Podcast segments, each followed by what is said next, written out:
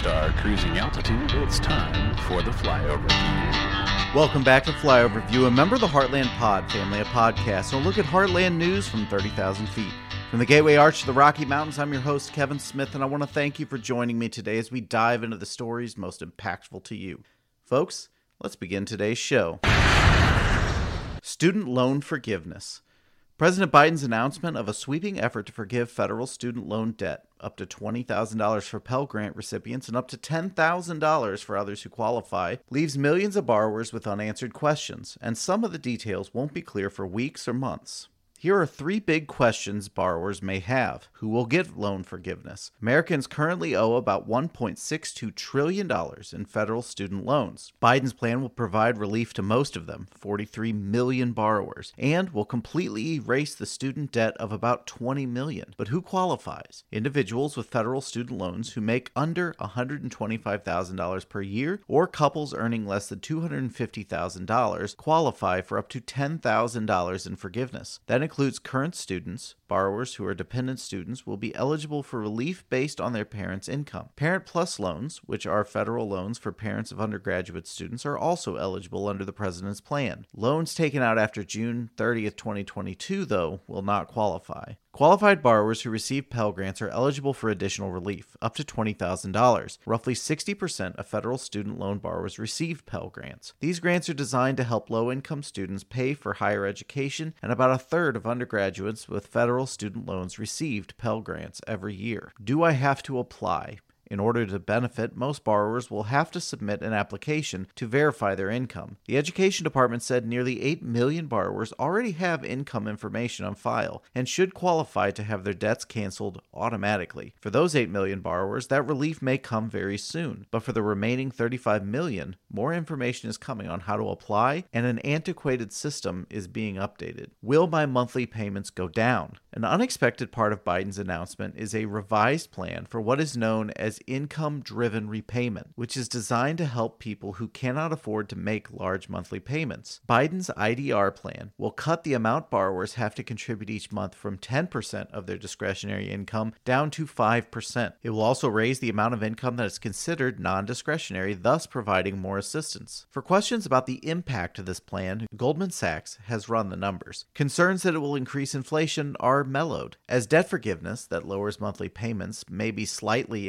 inflationary in isolation. The resumption of payments that will begin again in the new year, however, is likely to offset this. The cut to 5% of income will increase disposable income, and though lower income houses will see the largest proportional cut in debt payments, many of those households don't have student debt. The wealthy, on the other hand, are limited by the income thresholds attached to the relief, and that leaves middle income households to benefit the most. In my estimation, most news publications are missing the meat of this plan. They focus on the flashy ten to twenty thousand dollar forgiveness and spend far too little time on the truly corrective portions, like paying no more than 5% of your income, raising the amount of income that's considered non discretionary and thus protected from repayment, forgiving loan balances after 10 years of payments instead of 20 for borrowers with balances less than 12K, and covering the borrower's unpaid monthly interest. No borrower's loan balance will increase as long as they make their monthly payments, even when a low income makes that monthly payment $0. Now, those are some true fixes. An Oklahoma teacher resigns in protest of book bans. Summer Boismier, an Oklahoma school teacher, said she resigned from her position as an English teacher with Norman Public Schools following controversy over the display of and student access to more than 500 books in her classroom. English teachers in the district were asked to review the books in their classroom libraries to see which might, quote, elicit challenges in relation to an Oklahoma law that restricts teaching about race and gender. Teachers, including herself, often personally fill and fund classroom libraries, which she called an absolutely vital resource. She states, I pay for those books. I put books on my shelves that I think would not only be appealing to students, but center stories that have traditionally been left out of official English language arts curriculum. Oklahoma's House Bill 1775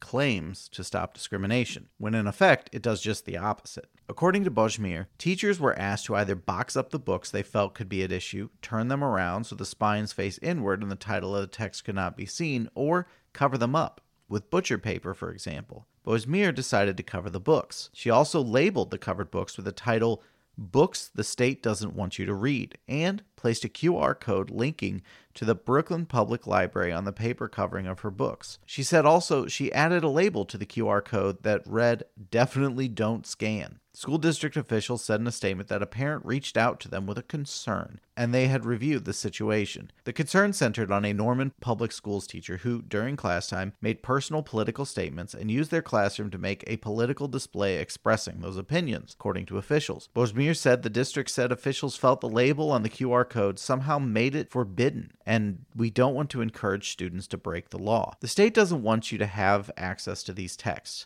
These texts that center on LGBTQ plus perspectives, that center on people of color's perspectives, which I believe absolutely 1000% deserves a place in our reading lists, in individual curricula, and it should be centered and protected because they have been historically erased. She said after her first day of school on August 19th, she was told she would be placed on administrative leave and was not to come to school the next Monday. Me commenting on the climate of censorship and chilling implications of a rejection of free speech and free association, me commenting on that is absolutely a political choice. I stand by that. She adds that she believes classrooms are political spaces. I want to be clear, too. There's a difference between political and partisan. So I take umbrage and issue with assertions that educators should not bring their politics into the classroom. She added that the new law is designed as a trap to make it impossible for teachers to do their job. It's intentionally designed to stifle the conversations that we need to be having in the classroom around systemic inequality and around privilege. It's my desire and the top objective that I have as an educator to make my classroom as inclusive as possible. Now, folks, I echo the sentiments of this educator. Why should we sit back and allow feckless men and women to tell our educators that they don't want students to face the realities of our history or the truths of gender and sexuality that don't conform to their particular beliefs? We should embrace the critical thinker in this country, not the simpering fearmongers. We face a crisis surrounding teacher shortages. In Oklahoma, there was a 3,000 teacher deficit over the summer. It's not hard to see ridiculous legislation like this that assumes teachers aren't aren't experts in their fields who can pick quality material for their students without a nanny state government interfering as a huge root cause of such shortages. Advocates sue to block Missouri photo ID law.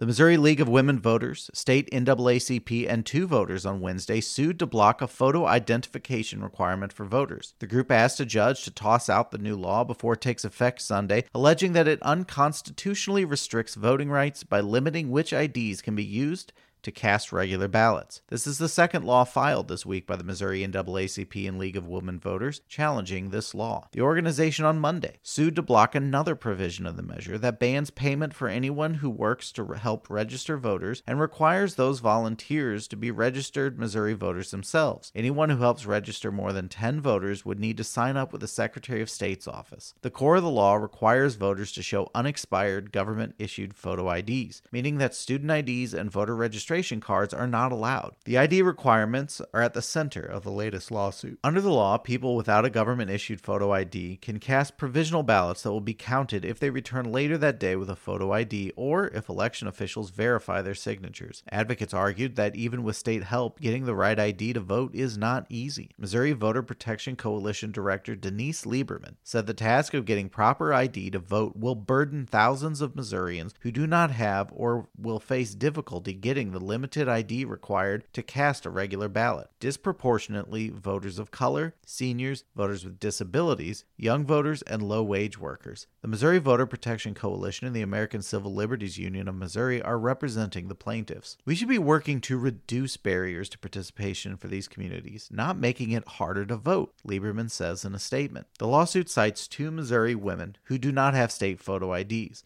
One has been struggling with bureaucratic hurdles after her name was misspelled on her non driver's state photo ID card. The other woman does not drive because she has epilepsy and mobile issues. Missouri's GOP legislature approved the law this year amid renewed national emphasis on election laws. Democrats in many states have sought to expand voter access following widespread mail in voting during the COVID 19 pandemic affected 2020 elections. Many Republicans have pursued new voting restrictions following former President Donald Trump's lie that the 2020 election was stolen from him. 17 states beside Missouri had photo identification laws in effect as of this spring, according to the National Conference of State Legislatures, and 19 states had identification laws that accepted proof other than photos. A spokesman for the Missouri Attorney General's office, which defends state laws against legal challenges, declined to comment on the lawsuit Wednesday. Former Tennessee House Speaker Glen Casada and aide indicted on bribery and kickback charges. Former Tennessee Republican House Speaker Representative Glen Casada and his chief of staff were arrested at their homes by FBI agents Tuesday morning after a federal grand jury on Monday issued an indictment on 20 counts involving bribery, theft from programs receiving federal funds, kickbacks, conspiracy to commit money laundering, and other charges. If convicted, each faces up to 20 years in prison. Casada remains a state representative, though it is unknown whether he will continue to hold his seat after the indictments. The charges stem from a scheme to steer lawmakers into doing business with Phoenix Solutions, a consulting business Casada, then serving as the powerful Speaker of the Tennessee House, profited from, and Cothran secretly operated. They told lawmakers the firm was run by an experienced political consultant named Matthew Phoenix, a person who does not exist. Lawmakers' constituent mailing are paid from state funds that allocate $3,000 annually for each member. The 28 page indictment contained text message transcripts between Casada and Cothran. I think this is starting off well. I'm pleased, says a text from Casada to Cothran in December of 2019. Former Representative Robin Smith, a Hixson Republican and former chair of the state party, pled guilty in March in connection to the scheme. On the day after she resigned from office, her plea was tied to a cooperation agreement. I intend to cooperate fully as a witness with the federal government and do whatever I can to assist the government in this regard, she said at the time. Cothran resigned in 2019 after allegations of inappropriate behavior, including that he sent sexually explicit and racist text messages and used cocaine inside legislative offices, emerged. Hey there, folks. I hope you're enjoying the show. I want to remind you that we're a 100% listener supported family of podcasts, all under the umbrella of the Heartland Pod. You can catch our flagship show, The Heartland Pod, on Mondays every week with Adam Sommer, where he delivers an opening statement before being joined by Sean Diller and Rachel Parker for Talking Politics. You can also join a variety of our hosts on most Tuesdays and Thursdays for Let's Have a Chat, featuring interviews with folks of interest from around the Midwest. On Wednesdays, the focus shifts to a rotating cast of special reports, like The Delta, with Nicholas and Christina Linky, and High Country, Sean Diller's Western political updates. Learn more at heartlandpod.com, and don't forget, for full access to the last call episodes and the Heartland News blog, sign up on Patreon as a podhead today. And now, the lightning round. Lightning round. Teacher strike in Ohio. For the first time in nearly 50 years in Columbus, Ohio, the Columbus Education Association has announced a strike. On Sunday, the union voted to go on strike after weeks of negotiation over new contract language with Columbus City Schools went nowhere. The union says it was pushing for guaranteed air conditioning, appropriate class sizes, and full time art, music, and physical education teachers in the city's elementary schools. Union members in Columbus hit the picket line as the stalemate between the Columbus Education Association and the Columbus City Schools Board of Education continued. 98 degrees is a boy band, not a classroom temperature, said one such sign on the picket lines. Tim Ryan, the Democrat running for state senate, joined the line, saying, Our kids have lost so much ground. They need to get back in the classroom but they can't learn in extreme temperatures, leaky buildings, or packed classes. On Thursday at 2:38 a.m., a conceptual agreement was reached with details to be later disclosed. That will return teachers to the buildings on Monday.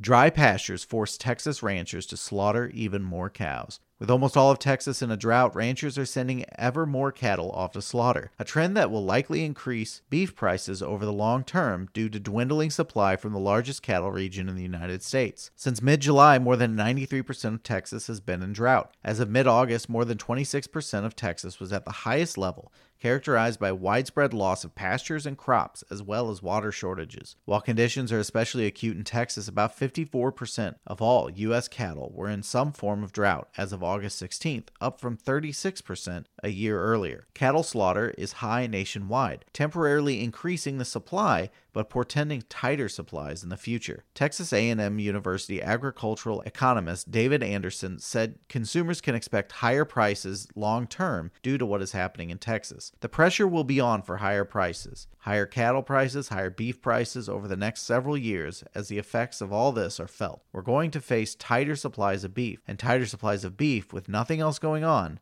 means higher prices. Iowa School Board votes to allow staff to carry guns in school. Spirit Lake Community Schools board members approved a program that will allow up to 10 on campus staff members who are not classroom teachers to carry a concealed firearm. School board members approved the policy with a 4 to 0 vote, a move they say will help protect schools by responding quickly to active shooters. The staff members selected by the superintendent will remain anonymous and will be required to go through a screening and a certified 40 hour weapons training course. I don't know what's going through the minds of parents in that district, but I know I would be immensely uncomfortable with this prospect. Magic mushroom psychedelic may help heavy drinkers quit. Psilocybin, found in several species of mushroom, can cause hours of vivid hallucinations. Indigenous people have used it in healing rituals, and scientists are exploring whether it can ease depression or help longtime smokers quit. It's illegal in the United States, though Oregon and several cities have decriminalized it. Starting next year, Oregon will allow supervised use by licensed facilitators. The new research, published Wednesday in JAMA Psychiatry, is the first modern rigorous controlled trial of whether it can also help people struggling with alcohol. In the study, 93 patients took a capsule containing the drug or a dummy medicine. They would lay on a couch, their eyes covered, and listen to recorded music through headphones. They received two such sessions, one month apart, and 12 sessions of talk therapy. During the eight months after their first dosing session, patients taking the pill did better than the other group. Almost half who took psilocybin stopped drinking entirely, compared with only 24% of the control group. And lastly, folks, Missouri is the only state to not allow grab and go meals. Missouri was the only state that did not allow a grab and go option for its summer food service program operators. The result was a dramatic drop in the number of meals that Missouri kids received, up to 97% fewer than last summer at some sites. Staff who served meals said it felt like their hands were tied. If meal site operators do not follow the rules of the federally funded program, their organizations do not get reimbursed for the meals they dole out. Yet it was clear, they said, that meals were not reaching everyone who needed them. Governor Parson's excuse? He had declared that we were in an endemic, no longer a pandemic. So essentially, it was time to get back to the good old days of teaching kids how easy it is to go hungry in this state. We may have had the resources, but our leaders lacked the compassion. Well, folks, that's all the time we have this week. I want to thank you for joining us. If you feel you have a story that I should look into and possibly highlight on the show, please tweet me throughout the week at Kev in Midmo or the Pod's parent account at the Heartland Pod. This week's episode featured reporting and information from NBC, Des Moines Register, Reuters, NPR, CNN, NBC4, the Tennessee Lookout, Market Watch, and Five on Your Side. Thanks for listening. The Flyover Review is a production of Midmap Media LLC. Learn more at www.heartlandpod.com or at the Heartland Pod on Twitter. See y'all next week.